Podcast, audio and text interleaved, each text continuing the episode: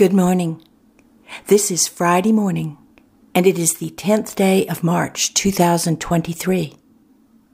Here at the Quiet Place, it's time for morning prayer and song, and we invite each of you listening to pause and join us as we begin this new day, as we pray.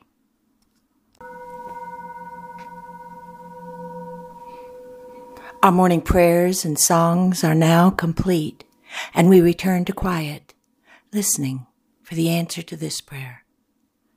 God, what is it you wish for us to know today? Sometimes there is snow on the ground. At other times, there are flowers all around.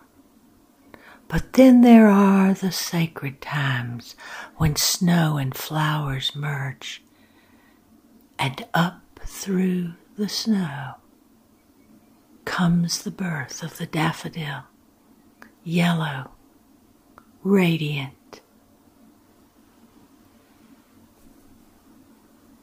These sacred times of union of snow and flower give you a taste of that precious hour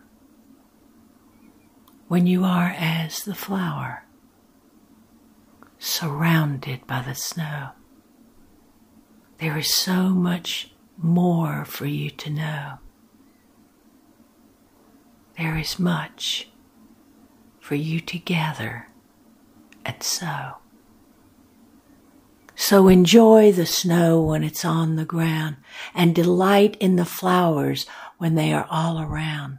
But seek that precious harmony when there is snow and flowers and the will to grow. And the Holy Spirit says, springtime brings the flowers, the early ones, the hyacinths and daffodils and forsythia, shining brilliant yellow from the shrubs. But then it is possible in those early days of spring to have the snow fall upon these things of spring.